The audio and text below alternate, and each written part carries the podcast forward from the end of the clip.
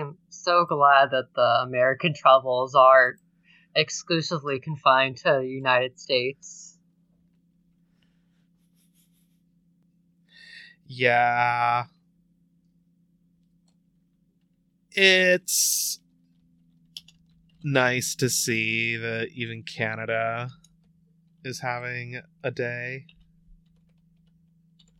Yeah, I mean, there's been this weird farcical combination of like March on Rome, except if the king had never let the marchers into the, states. Um, J6, and but there's less support for the J6ers, much less. And the cops actually do something. To some degree, the cops are split on the matter, um, but they're doing more than they were doing previously and before.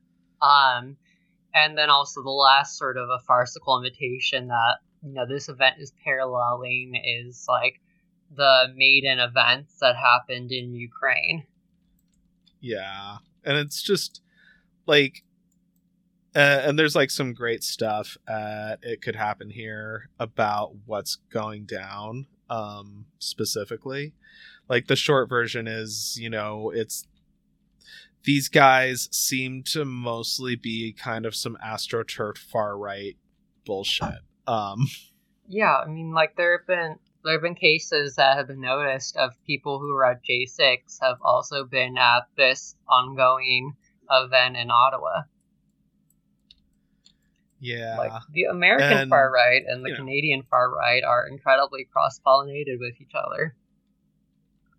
Oh yeah, like fucker Carlson is like talking it up, like touting, and of course went straight to, and then we will starve the cities I, I see uh pretty much immediately. I, I see uh you know uh fucker Carlson is going for Pol Pot thought here. Oh yeah, it's just so hunger plan. Like they're not even caring anymore. Yeah, I mean it's actually I remember um very very early on in the you know what could it could happen here podcast where like that would like that was something that was explicitly talked about of what could happen of like rural areas trying to starve cities, which I'm doubtful that you know, like with the way things are nowadays that's a possibility, but it's we're not the point where the far right is started thinking started to think of trying that. Yeah. And well, and it's also like but what's so re- kind of weirdly relieving about it is for you know the past couple years there's just seems to have been this sort of like inverse American exceptionalism where like instead of like the usual bullshit of America's the exceptional nation and blah blah blah instead it's like wow America's like the exceptionally shit nation um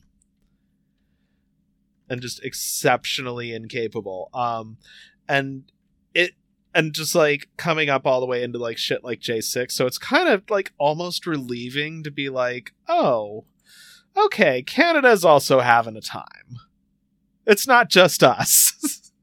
Like this material conditions thing still like matters. Yeah, I mean, like, the United States is not separated from the rest of the world. Like, the troubles that can happen here can happen, you know, in many other parts of the world. So, you know, it's the United States is not the part is not the unique uh, hell zone at this period of time, which, as Doc was saying, is a bit of a relief. by the way i'm doc spider and with me today is It's me, Holly. And to you know welcome to chop shop economics reading this shit so you don't have to and we'll be getting into a thing you know we've always promised we wouldn't touch which is the fucking stock market Yeah, I know, I know. It's kind of shocking to hear, but bear with us. like as anyone who's listened to this show can tell you we like swear up and down that the stock market is like the least useful thing for evaluating the US economy or any economy really Yeah, and usually it's that case. But we are dealing with a new factor here that kind of changes our calculate. Well, it doesn't change our calculations, but it's a factor that has finally arriving. AKA, we're finally going into the period of uh, quantitative tightening again. Well, and like it's something that's kind of fit within our model because we have said before that the best way to handle the stock market is as a lagging indicator. So, like, you know, if the stocks are doing something, it's, you know, the tail that's following the dog. So, you know, we have been maintaining for, you know, really since like March 2020 that the dog shit state of the real economy has not fundamentally changed. So meaningful recovery is just not possible. And now, hi, that is finally reaching the incredibly insulated stock market. Yeah. Like, and it's starting to finally show up. Yeah, I mean, we are approaching what could be the, you know, everything bubble popping, which is going to have, like, disruptive effects on our economy. And it's not like, uh, it's not like there's some uh, evil mustachioed villains in the corner somewhere who thought, ah, yes, this will be the way that I destroy the world. It's more specifically, and this is something that like Doc and I were talking about earlier. By the way, it's me, Holly. Um, one of the things that Doc and I were talking about earlier is that like we're what we're likely seeing from a lot of central banks, including the Federal Reserve, is that like this uh, transition into quantitative tightening is the least bad option out of very bad options. And this not to say that you know this quantitative quantitative tightening is a good thing. Like it's gonna fuck over a lot of people, but like it just oh, shows we're getting ahead of ourselves. Yeah, we are. Um, the we'll definitely get into that a lot more. Um, and it's we want to point out before we get in and before we shamelessly pu- plug our Patreon in just a second, that what is happening in financial markets, in the stock market, and in some other speculative markets like crypto. We told you so. Just putting it out there on behalf of all of hashtag no coiner. We called it. Deal maybe it's time to get the fuck out if you're not underwater yet. But uh that and just the stock meltdown has been unfolding over the past like 2 months or so. Like this is something that's been already starting to like shake loose. So it's like we want to be clear on that because it's important for when we get into the whole like ending of quantitative easing because there's a lot of folks out there who are saying it's some kind of new Volcker shock and we'll get into why we disagree with that. But yeah. Oh, and by the way, if you like the show and uh, you want to support our work, give us the resources to do even more get access to some of our specials and early release to the podcast. Uh, throw in five bucks at patreon.com slash chop shop economics. You get all those benefits and more, as well as access to our Discord. So, yeah, the beginning of this whole shit show goes back to the end of November when crypto just actively started shitting bricks all over the place. Like, and when I'm saying shitting bricks, I'm talking like literal, like it's been estimated that a couple trillion dollars at this point have been lost in all of the crypto crashes. Like, the Bitcoin route that like has seen Bitcoin now drop to like something like its lowest price in like a couple of years and like wiped out all of the gains of the last the last like two years that's been estimated like wipe out something like a trillion dollars all by itself of like you know bullshit money that doesn't really exist but you know think about that. That's like a trillion with a t dollars that's like just vanished in smoke. And we know as has been reported on this podcast that there are some banks like bank of new york mellon who got in on this game. Yeah and part of the reason why they got into this game initially because like with the state that our economy has been in, like there's not a lot of places to invest capital into that are as successful at gaining profits as much as they were in the past. Like Bitcoin other cr- cryptocurrencies, like investing into that, seeing these big institutions investing into that, you know, as we've repeatedly talked about, has been a sign of desperation on their part. And we've like desperation mixed with the fact that these fuckers are addicted to the rush at this point. Like I'm fairly sure that like I feel confident, even though I'm totally not qualified to make this determination in any medical way, in saying that these fuckers are acting like gambling addicts. Oh, a hundred percent. I mean, like if you look at the social dynamics within the crypto community, it's very cult like. Oh yeah. And this is like not just them, but also like the banks on Wall Street that they've all like like always are out to get their next fix. And that happened to be fucking climate change beanie babies. Yeah, and predictably, those climate those climate change beanie babies have caused a one trillion dollar loss. And that's just Bitcoin. Like all the other big ones, like Ethereum and like fucking Dogecoin and like fuck this bullshit. They have goddamn meme coins. It's just you can't even riff it. It it's just so dumb. Yeah. Yeah. like so transparently, this is a goddamn grift. I have the word grift tattooed on my forehead in the totally spiky tribal style. Come on. Yeah, yeah, it's a, hundred percent this like big gift and it's funny to me because when you're dealing with cryptocurrency like because you have like what they call smart contracts which i wouldn't necessarily call smart contracts it's more of the case of a it's a contract that like you can basically hack into and basically legally steal from the person as long as you fit completely within the like the logic of like these so-called smart contracts.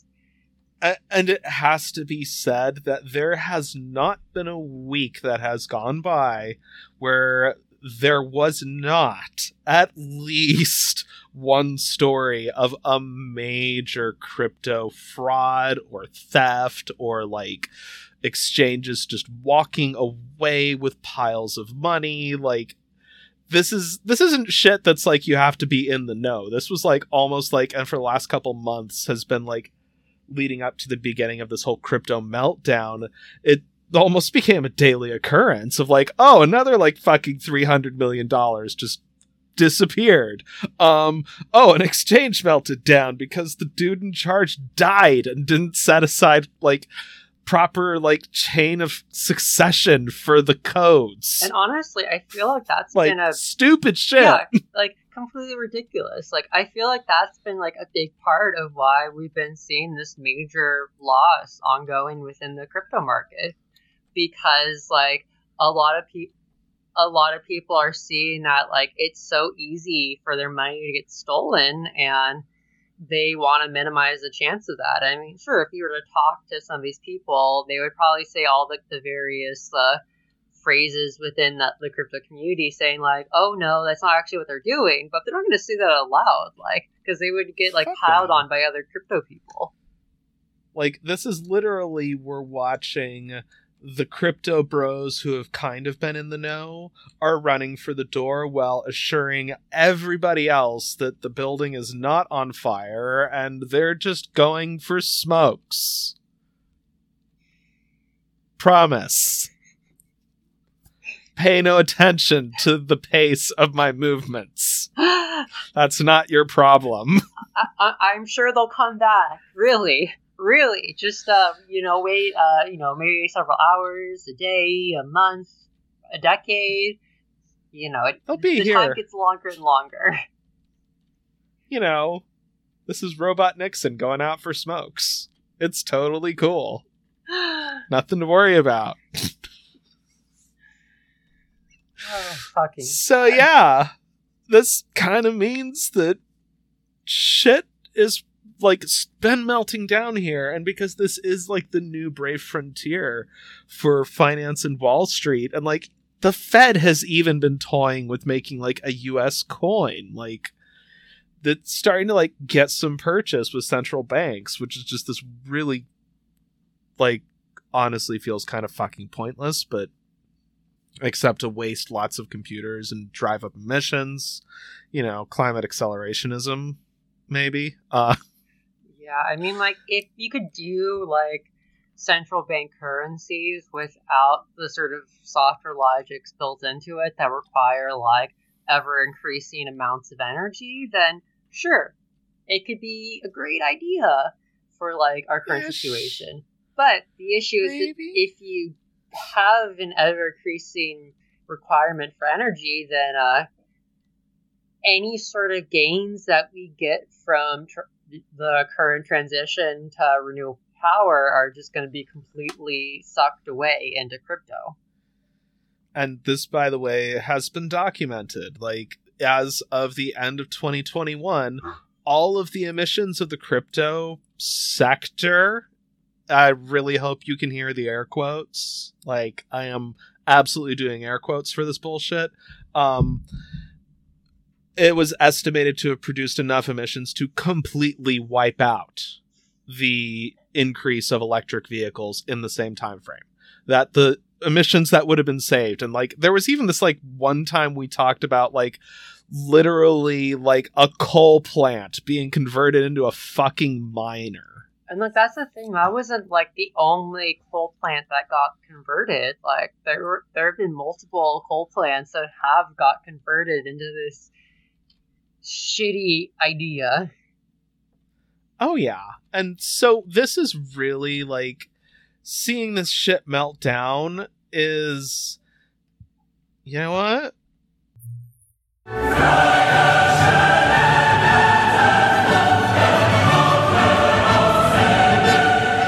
I know the last time we busted that out was for Trump getting COVID, but this I think it's worth it this time. Yeah, yeah, it definitely feels worth it. Fuck these guys. Seriously, this is just the most like crypto is just so fucking gross, but that it's melting down in this way is really not something that I bet anyone like Bank of New York Mellon and oh wait, uh Citibank prepared a position paper on the benefits of going into fucking crypto. Like there's some big players that probably lost money that they I don't think they could afford to lose. Yeah, I mean it's it's very likely that it took out a you know, if you were to imagine a share it took out, you know, one of the like bottom like legs of the chair and uh we're either at the we're either at the three leg mark or the two leg mark and if we're at the two leg mark then I mean it would look like the market is starting to crash and fall apart. Which, uh, wait, actually, Doc, what what have we been noticing elsewhere? Oh yeah. This is where it gets fun. Oh yeah. But like this by the way is why we say finance is a lagging indicator and the fucking stock markets are definitely a lagging indicator is we've been seeing some real like gonna call it some serious whinging coming out of finance in the past month. Like as of uh, January 31st, 2022, the Wall Street Journal reported that the month of January was the worst month on the Standard & Poor's exchange since March 2020. Full stop. And if you look at the numbers for the past month of not just the American exchanges, but also the European exchanges, and to a lesser extent, some of the Pacific Rim ones, things have been looking pretty bad. Like, there's been a lot of just serious eating of shit across the board. Like, Jeff Bezos and company actually lost money. Like, n- definable, noticeable money that, like, people can see yeah, like this might actually be a great opportunity to. Um, do you want to talk about the S and P first, or do you want to get into Meta? Oh, it's like you know the S and P is plenty fun all by itself. Like, because the S and P is you know we got to point out like Standard and Poor's and you know the Dow Industrial Average are two things that are not necessarily the best measures of the economy. Like we've said it on here pretty regularly, and the reason for that is because they have a somewhat selective membership. Like, you have to be of a certain market cap, and if you're not performing well enough, you get dropped and replaced by someone else who is. And, you know, if you're measuring an economy with only 500 companies, that is significantly larger than when that was relevant, you know, you're going to kind of run into some serious problems. So, normally what's happening on the S&P really doesn't matter very much for our purposes or anyone else's concerns.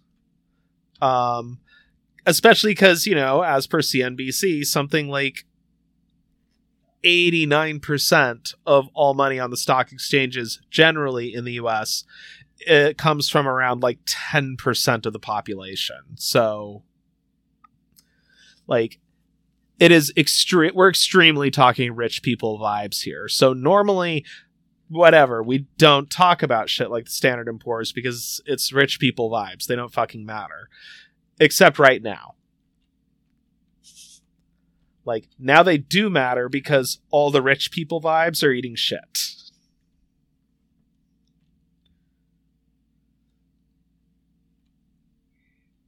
Yeah, it's I mean, it's been the worst month for the S&P since March 2020 and for anybody who it's been a while for that period of time like the stock mar- the stock market in March 2020 was having a literal panic attack. Like that was like our third episode if you want to like go way back in time and listen to us like cackling with glee. Yeah. It's like those were times. God, those were times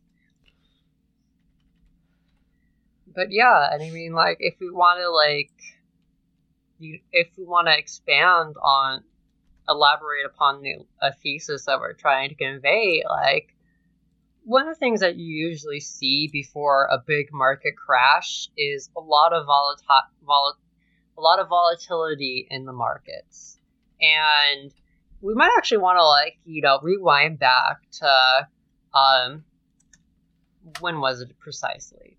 I would say the 2000s dot com crash, where a lot of tech companies, you know, basically hit the ground very, very, very hard. And it's, it was one of those periods in recent history where, like, tech companies really bit it. So, oh, yeah. one of the things that we've been noticing in recent days is that tech stocks have gotten incredibly volatile, and that amount of volatility shows that there's this growing weakness within like the tech company trading market right now.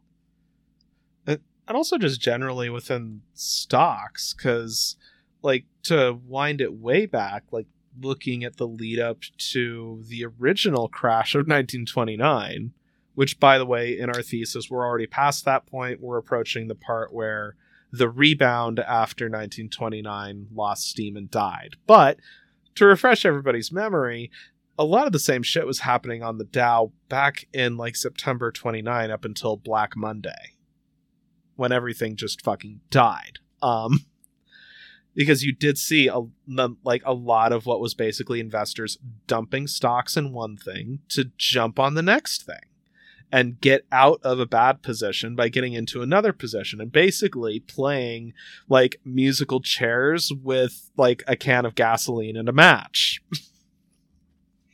and of course, inevitably, a major fire started. Yeah. it's like I'm done with this chair. I'm gonna light it on fire because fuck it, I'm done with it. That's the only way I'm gonna realize its value. And also, by the by, um, this ties back in nicely with the crypto bullshit. Um, just like I think it was like a week or two before um, the uh, New York markets crashed, the London stock market just completely ate shit because of massive levels of white collar fraud that had just become endemic within the stock market to the point that they just had to like throw the switch. So, you know, this whole, you know, fraud and stupid ass speculation mixed with people like playing like flammable musical chairs. This isn't new. Yeah, uh, you know, to quote part of the Torah, there's nothing new under the sun. Yup. Like these this is how it's all going down is they know they're kind of done. So the smart money is running for the door before the dumb money realizes that everything's on fire. So you, which we should probably you know, break into the specifics uh you know doc who was oh, yeah. it that you know allegedly got their eye scratched recently? Allegedly. Oh oh yeah. Wasn't that like his name rhymes with Fuckerberg, I think. Is that it? Yeah, you know, good old Zuckerberg was crying his eyes out during, uh, was it a company meeting or a stockholder meeting? Yeah, it was like an all hands company meeting, I think. Like, Fuckerberg straight up being like, um, shit. Why? Because Meta, formerly known as Facebook, has achieved the single largest one day drop in value of any stock in history. Honestly, it's rather remarkable to see just the amount of money that was shot into orbit just for the sake of building a second rate Second Life that nobody wants to use. it's like for the first time in a long ass time, the stock market is responding to how products actually work. And when this is really fucking dumb. yeah, like it's not that often that you see exchange value and use value being much more tightly cor- like correlated, like we're seeing with uh, Facebook right now. Yeah, like this is just such a like it cannot be understated how much of a face plant this is. Like it is just sort of a beautiful thing to behold and like a day later, Amazon had their largest boom, not just their largest, the largest single day increase for a stock price in history. what, what is that voice Again. saying in the background? Uh, let me think. Oh, volatility doesn't just go down; it also goes up. Huh? because that's everybody going, huh? Looks like Facebook's dumb money. Jeff Bezos appears to be smart money. But yeah, it's actually really interesting to sort of like look at what's happening with Facebook right now, or the company formerly known as Facebook. Is uh, Peter Thiel recently stepped down from his position on the ex- on the board for Facebook?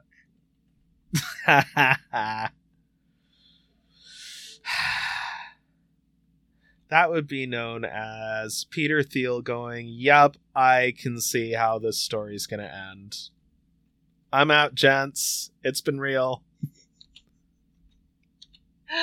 says Peter Thiel, probably. oh fucking god! Like, I, I just like, I'm almost like imagining how the conversation would have gone. It's just like, that's probably why he had to put on his sunglasses during the all hands meeting.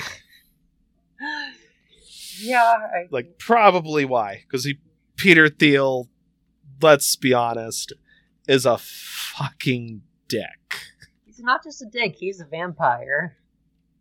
oh yeah so you know i totally would expect him to be just an absolute raging prick about the whole thing like i'd feel for fuckerberg if you know he you know wasn't him It's like honestly, one of the things I'm like really intrigued to see is that like we're seeing a lot of this like volatility in the like tech market right now, and it's interesting to think that you know the long predicted tech crash is finally you know approaching our way. I mean, this has been something that's been speculated on for like years and years and years.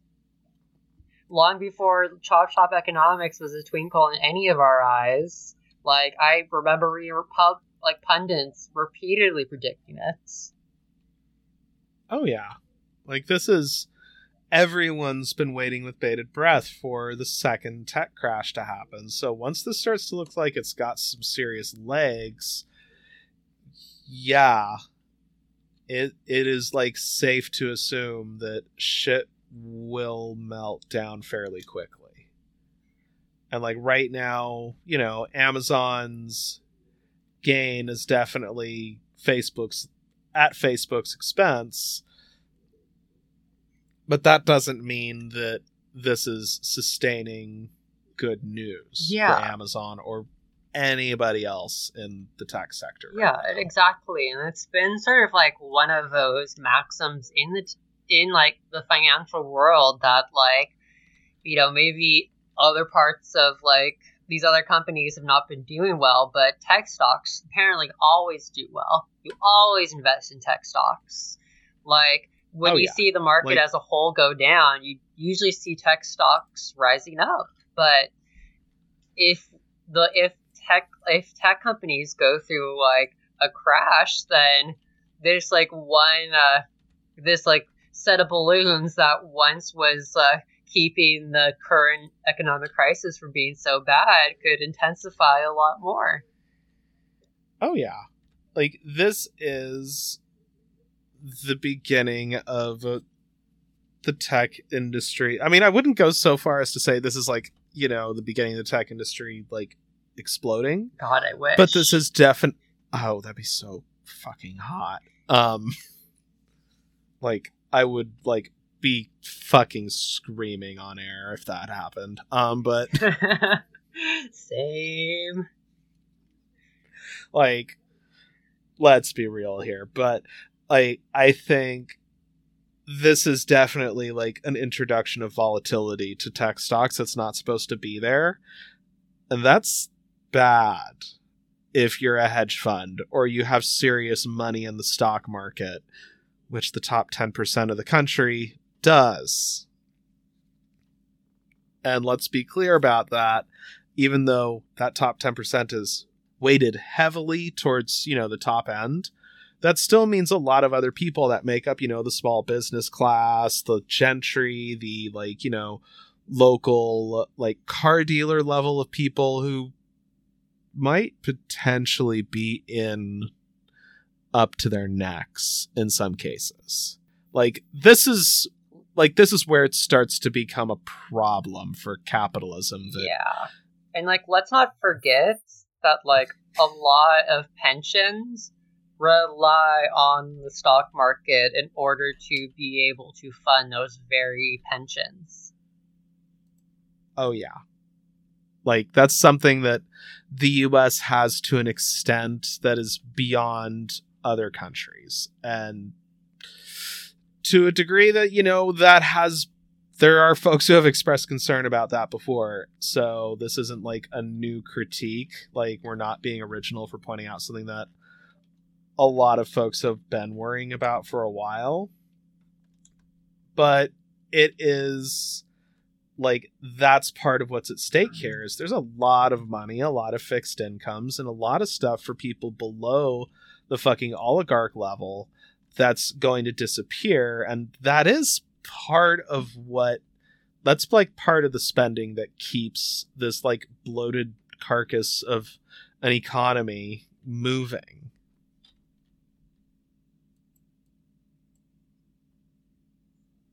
So, uh, And- speaking of the bloated, the bloated, uh, the bloated corpse that is our economy, um, and what's been ha- what's been happening to it, uh, you know, what has been happening with central banks lately? Have they been making any major decisions? yeah that that'd be that quantitative easing you brought up at the beginning that yeah so everybody for the brief crash course quantitative easing was the thing that obama well actually originally bush but then obama started doing back in 2008 when wall street like epically shat the bed and lit it on fire the last time. And the whole point of quantitative easing was to give the banks extremely cheap, like basically close to 0% interest loans, so that they would theoretically use it to stimulate, you know, investing and economic activity and all that shit that, you know, the companies in question all pinky swore would happen. And you know didn't because then most of this money got you know thrown into stock buybacks and all that other bullshit. Um fast forward to now and we're talking like trillions of dollars was already sloshing around because of this. But you know quantitative easing yearly under Trump and Obama was around like 500 billion dollars of bullshit money a year then you know when covid kicked off the fed cranked the number all the way up to nine fucking trillion dollars. Oh fucking god! Trillion with a T. With a T. That's like enough money that if you stacked it as hundred dollar bills, you could probably make it to the moon and back. Yeah, we, we could have used that. We could have used that money to build a tower to the moon. We could have just made this entire space program out of that money, both metaphorically and literally. Mm-hmm. Yeah. So that's what. But the thing about quantitative easing is that's basically what's kept this economy kind of sort of working, ish, vaguely, as long as you don't look too hard at it. Yeah, if you start looking at it more easily, uh, you start to notice that there's a lot of these zombies, or you know, in the various corporations. And you know, if you Google the term zombie firm, you're gonna get thousands of hits. Like this is not some kind of like us being cranks on the internet shit. This is like a thing that's well out there in the business press of like firms that are just basically exist to inflate people's stock portfolios and have no basis for pretending to be anything other than like a bunch of bad debts wrapped up in a trench coat. Yep. So, you know, that's been a thing that's partially because of quantitative easing. And now, as of February 4th, according to Reuters, the Federal Reserve, the European Central Bank, and uh, the Bank of England are all going to end quantitative easing, beginning which in the headline is the largest period of quantitative tightening in history. Not just, you know, you know, in like 10 there's the years, Reuters headline. Not in 20 This is years. the Reuters headline. Not in 30 years. In history. Yeah, this is Reuters. We're not putting words in their mouth. This is literally how they talk about it.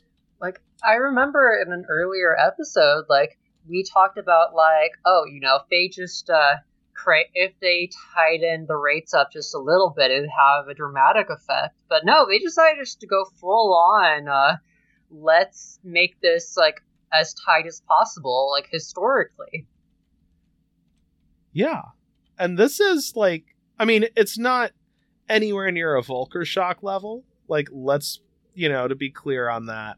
Like the Volcker shock saw interest rates hiked up from like around like 7 or 8% to somewhere in the neighborhood of 20% at the height of the Volcker shock. Like like it's important to point that out because you know there's folks that have been comparing this to the Volcker shock, particularly you know Chapo, you know, among many others. But this really, like, this, the Volcker shock was way more severe than what, like, these guys are talking about moving up the rate by like 0.25% and shit like that. They're not talking like br- utterly breaking the global monetary system like Volcker did back in 79. So like it has to be emphasized. This is nothing like what had happened before. And the fact that it still is like pretty minuscule and not being received well in all the trade press says it all. Like this is not some absolute like Paul Volcker is blowing up the values of debt and utterly breaking the way the global economy's worked for the last seven years. The issue is that This is, there's just like- not slack in the economy the way there used to be. Yeah. Like like the scale of how small like these hikes are, at least as they're being proposed, really like has to be kept in mind here that this is not and like nobody's proposing even single digit increases in interest rates and that's enough to be like seriously spooking investors.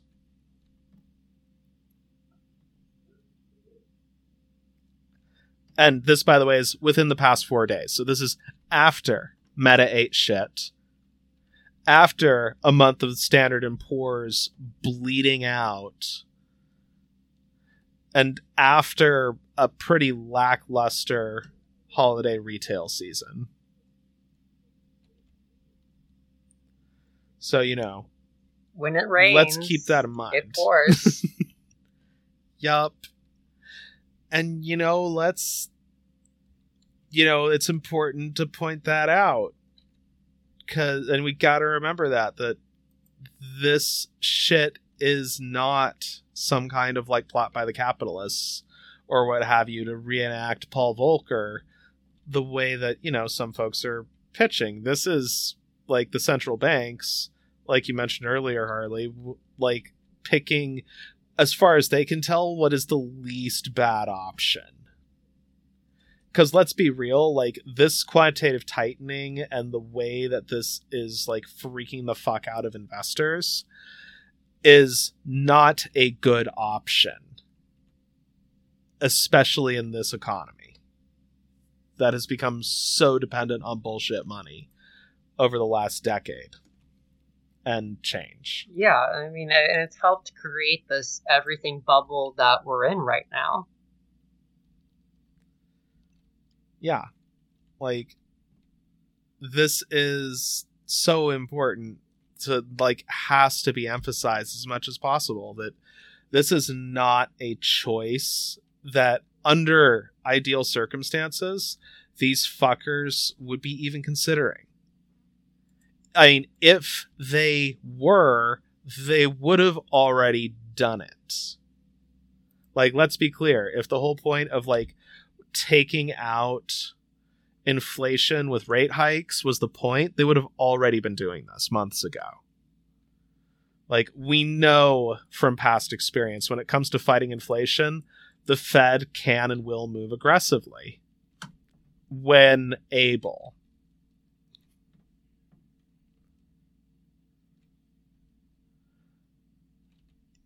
And right now, you know, not there. So, I mean, shit, they said it back in September 2020. so a doc, It's definitely why does all this shit matter? because short version choking out the flow of cheap credit means all these zombie firms are now going to be in trouble. Anyone who has debt in a zombie firm or holdings in a zombie firm are going to be starting to reevaluate their position.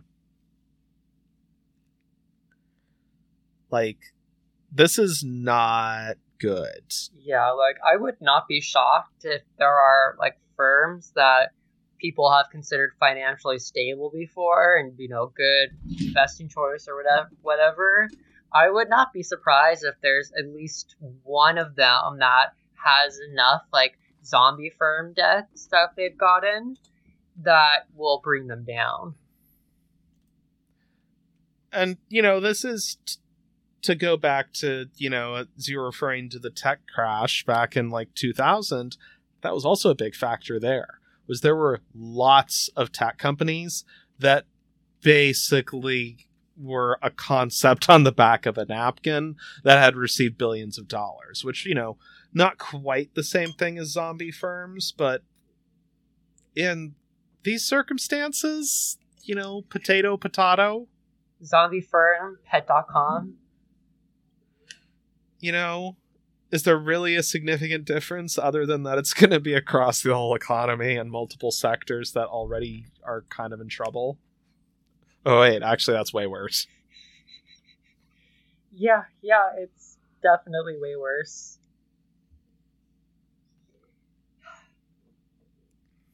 Yeah.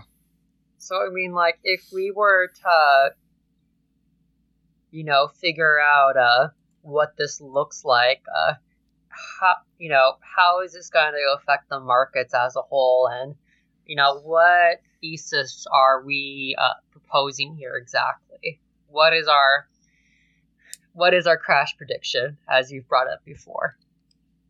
Well, at this point, I'm feeling confident in saying that this pod's Q1 2022 crash is pretty much guaranteed. We've got 50 some odd days left in the quarter, and the markets are starting to melt down. When the markets go, that means the banks and everybody else is going to run. They're going to like push for the door, and they're not going to care who gets in the way like you know punting the fucking puppies and babies as they go.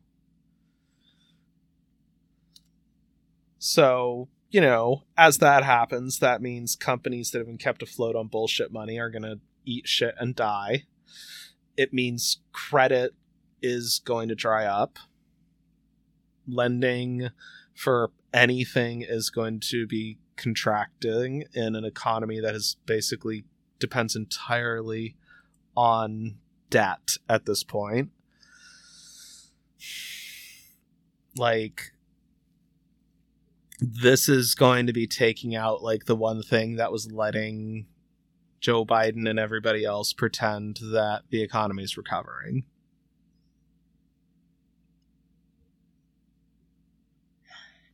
Yeah, we're we're entering into a shitstorm, and uh, it's happening in 2022 of all years, and this sort of economic chaos has uh, never been good to the party in power. Yeah. I mean, really, this is to be breaking everything. Like, any kind of veneer of stability is to go out the window. Like meanwhile we've got China now like extending Belt and Road all the way to Argentina. And you know, not being like dingus here or anything, but functional state, not functional state. functional economy, not functional economy. On the basic level of able to do things with a deliberate intent and predictable outcomes. Our own state doing things? Uh, yeah, I know. It, do- it doesn't do things. It can't even get, like, an infrastructure bill passed that, like, 10, 20 years ago would have been very, very easy to do. hmm This is it. Like this is gonna be the beginning of a really ugly crash. Yeah, you know, our our economy is building down to not better, but worse. Building down worse. Mm-hmm. This recovery is done. Uh, the crash is resuming. Hold on tight. Do mutual aid. Know, get involved in uh, your local leftist organizing chapters. Um, union unionize, rank and file. Make sure it's a connected to you know building the socialist project and And strike. oh You know, strikes are hot.